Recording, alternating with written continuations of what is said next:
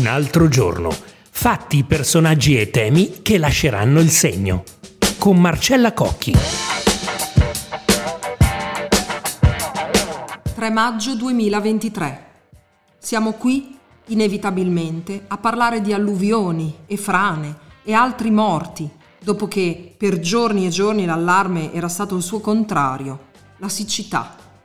Il copione purtroppo lo conosciamo L'emergenza climatica alterna temperature elevate e bacini idrici ai minimi storici a bombe d'acqua che diventano anch'esse emergenze anche a causa dei mancati interventi o della burocrazia lumaca che hanno reso insufficiente la prevenzione idrogeologica su quasi tutto il territorio nazionale. L'ultimo caso, in ordine di tempo, è quello dell'Emilia-Romagna, per cui il governatore Stefano Bonaccini ha detto che chiederà lo stato di emergenza. Bentrovati con il podcast Un altro giorno, l'attualità da ascoltare di Quotidiano Nazionale, Il Resto del Carlino, La Nazione e Il Giorno. Io sono Marcella Cocchi e, come dicevo, partiamo dal maltempo, che ha messo in ginocchio in particolare le province di Bologna e Ravenna, dove per 24 ore è caduta pioggia che ha causato l'esondazione di fiumi e torrenti, con conseguenti incidenti, centinaia di evacuati, siamo ad almeno 500 persone finora, circolazione ferroviaria bloccata per ore, l'intervento dell'esercito e purtroppo, nel momento in cui vi parlo, anche la morte di due persone. Si tratta di un ottantenne a Castel Bolognese, travolto mentre era in bici dalle acque del Segno, esondato, mentre a Fontanelice, sempre in provincia di Bologna, è crollata un'abitazione dopo lo smottamento di una collina e qui è risultato morto un 78enne. Come sempre in questi casi però leggete le ultime notizie sul nostro sito www.quotidiano.net e sui giornali cartacei perché l'aggiornamento va fatto di ora in ora e va anche detto che per fortuna nelle prossime ore è previsto un miglioramento del tempo. In ogni caso, in questo podcast cercheremo di fare tre cose. La prima, approfondire con la vice direttrice di AMBI, che è l'Associazione Nazionale Consorzi Gestione e Tutela del Territorio e Acque Irrigue, Caterina Truglia, il quadro nazionale dell'emergenza. La seconda, ricordare il caso ambientale forse più emblematico degli ultimi tempi, che è quello di Senigallia, nelle Marche. Infine, anticipare quello che ha promesso di fare il governo. Dottoressa Truglia, può fornirci gli ultimi e più aggiornati dati sia dell'emergenza idrica in Emilia-Romagna sia quelli che rendono l'idea del problema a livello nazionale? Allora, guardi, in Emilia-Romagna le zone maggiormente colpite sono sicuramente Faenza e la Valle del Segno e dell'Amone. Eh, sono state colpite sicuramente principalmente la Romagna nel Ravennate e la parte del Bolognese orientale.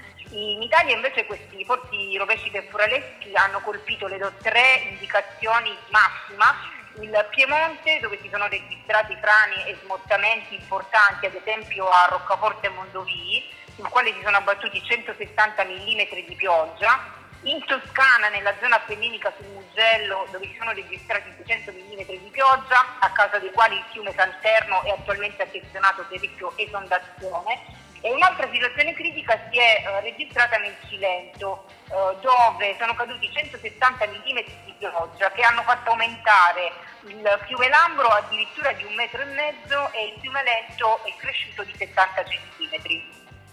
Ecco, questi episodi sono il frutto di eh, un cambiamento climatico che ormai è sotto gli occhi di tutti, ma anche, eh, ormai si è detto in diversi casi, forse di interventi mancati, eh, parlo di argini, di casse di compensazione, parlo della burocrazia lumaca. Allora, mh, mm, lei mh, mm, diciamo, mh, mm, mi, mi, può fare degli esempi da questo punto di vista eh, di come tutte, allora.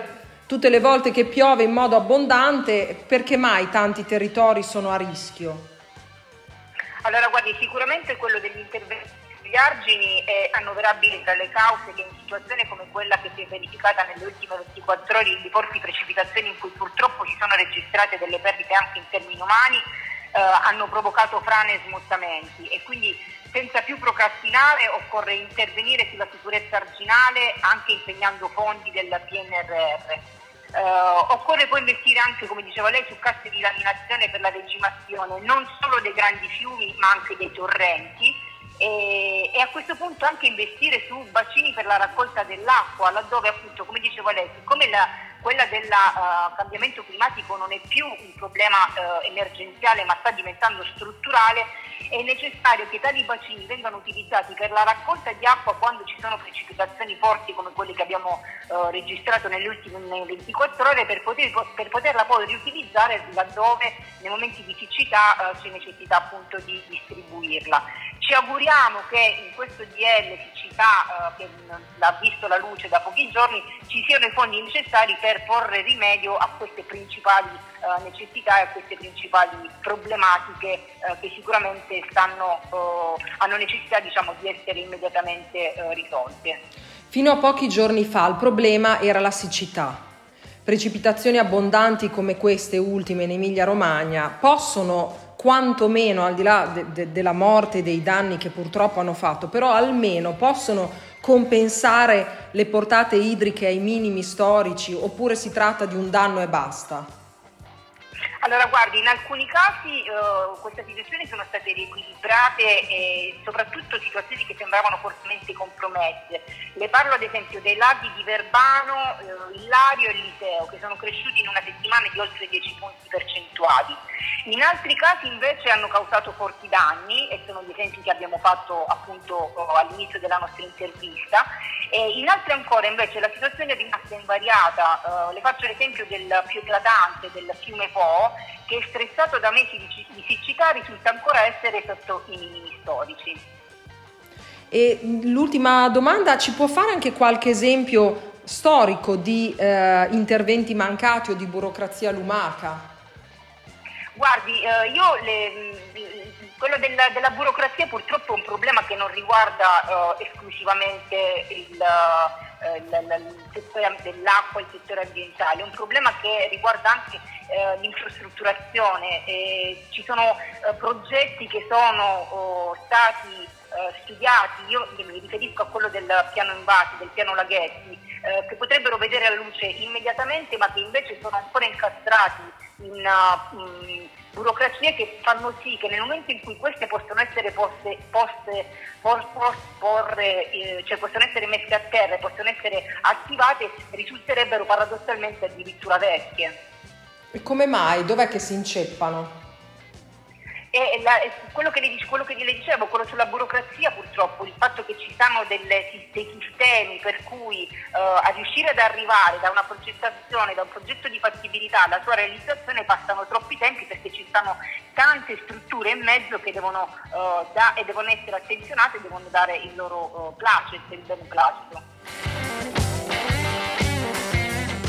Citavo prima il caso Senigallia. È impossibile non parlarne se l'argomento è quello delle alluvioni. Qui, solo un mese e mezzo fa, gli alluvionati della vallata del Misa e Nevola hanno protestato per la mancata messa in sicurezza del territorio, ancora. Sono passati otto mesi dal 16 settembre 2022, quando uno tsunami di pioggia e il dissesto idrogeologico causarono l'inondazione di un vasto territorio di oltre 40 km da Serra dei Conti fino a Senigallia, ma anche fino all'Interland di Pesaro Urbino, provocando 13 vittime. Una donna in particolare, Brunella Q, non è mai stata ritrovata ed è stata finora recuperata solo la sua auto. I danni stimati dell'alluvione di Senigallia sono di 2-3 miliardi. Il 90% dei percorsi dei due fiumi, ha detto il presidente comitato tra due fiumi Andrea Morsucci, è completamente pieno di detriti, sabbia, alberi, gli argini sono intasati, qui bisogna intervenire prima di fare le vasche di espansione. Già, un totem, le vasche di espansione. Entro pochi mesi è previsto il completamento di una di queste vasche, ma pensate che i soldi per queste opere circa 45 milioni, erano stati stanziati già nel 2014 dall'allora Premier Matteo Renzi, ai tempi di un'altra alluvione che fece quattro morti. Ma quei fondi non sono mai stati utilizzati da allora fino al successivo disastro, quello che citava prima, l'ultimo del 2022. Senigallia è diventato purtroppo anche un caso a livello giudiziario il 13 aprile scorso il Tribunale dell'Aquila ha dichiarato nullo il capo di imputazione per l'indeterminatezza e si dovrà dunque ripartire dall'udienza preliminare. Un ennesimo colpo di scena dopo l'improcedibilità dichiarata anche dal Tribunale di Ancona per l'esondazione del MISA 2014. Eh, si tratta in questo procedimento giudiziario di eh, accertare le eventuali responsabilità, tra gli altri di due ex sindaci della città, ma anche dell'ex comandante dei vigili urbani e di altri dirigenti tecnici e di funzionari dei lavori pubblici.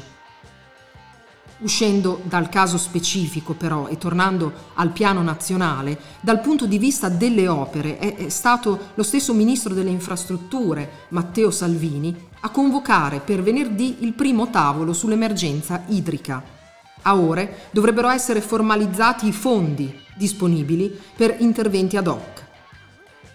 Salvini aveva già considerato almeno 50 milioni, ma secondo fonti bene informate dovrebbero crescere ancora.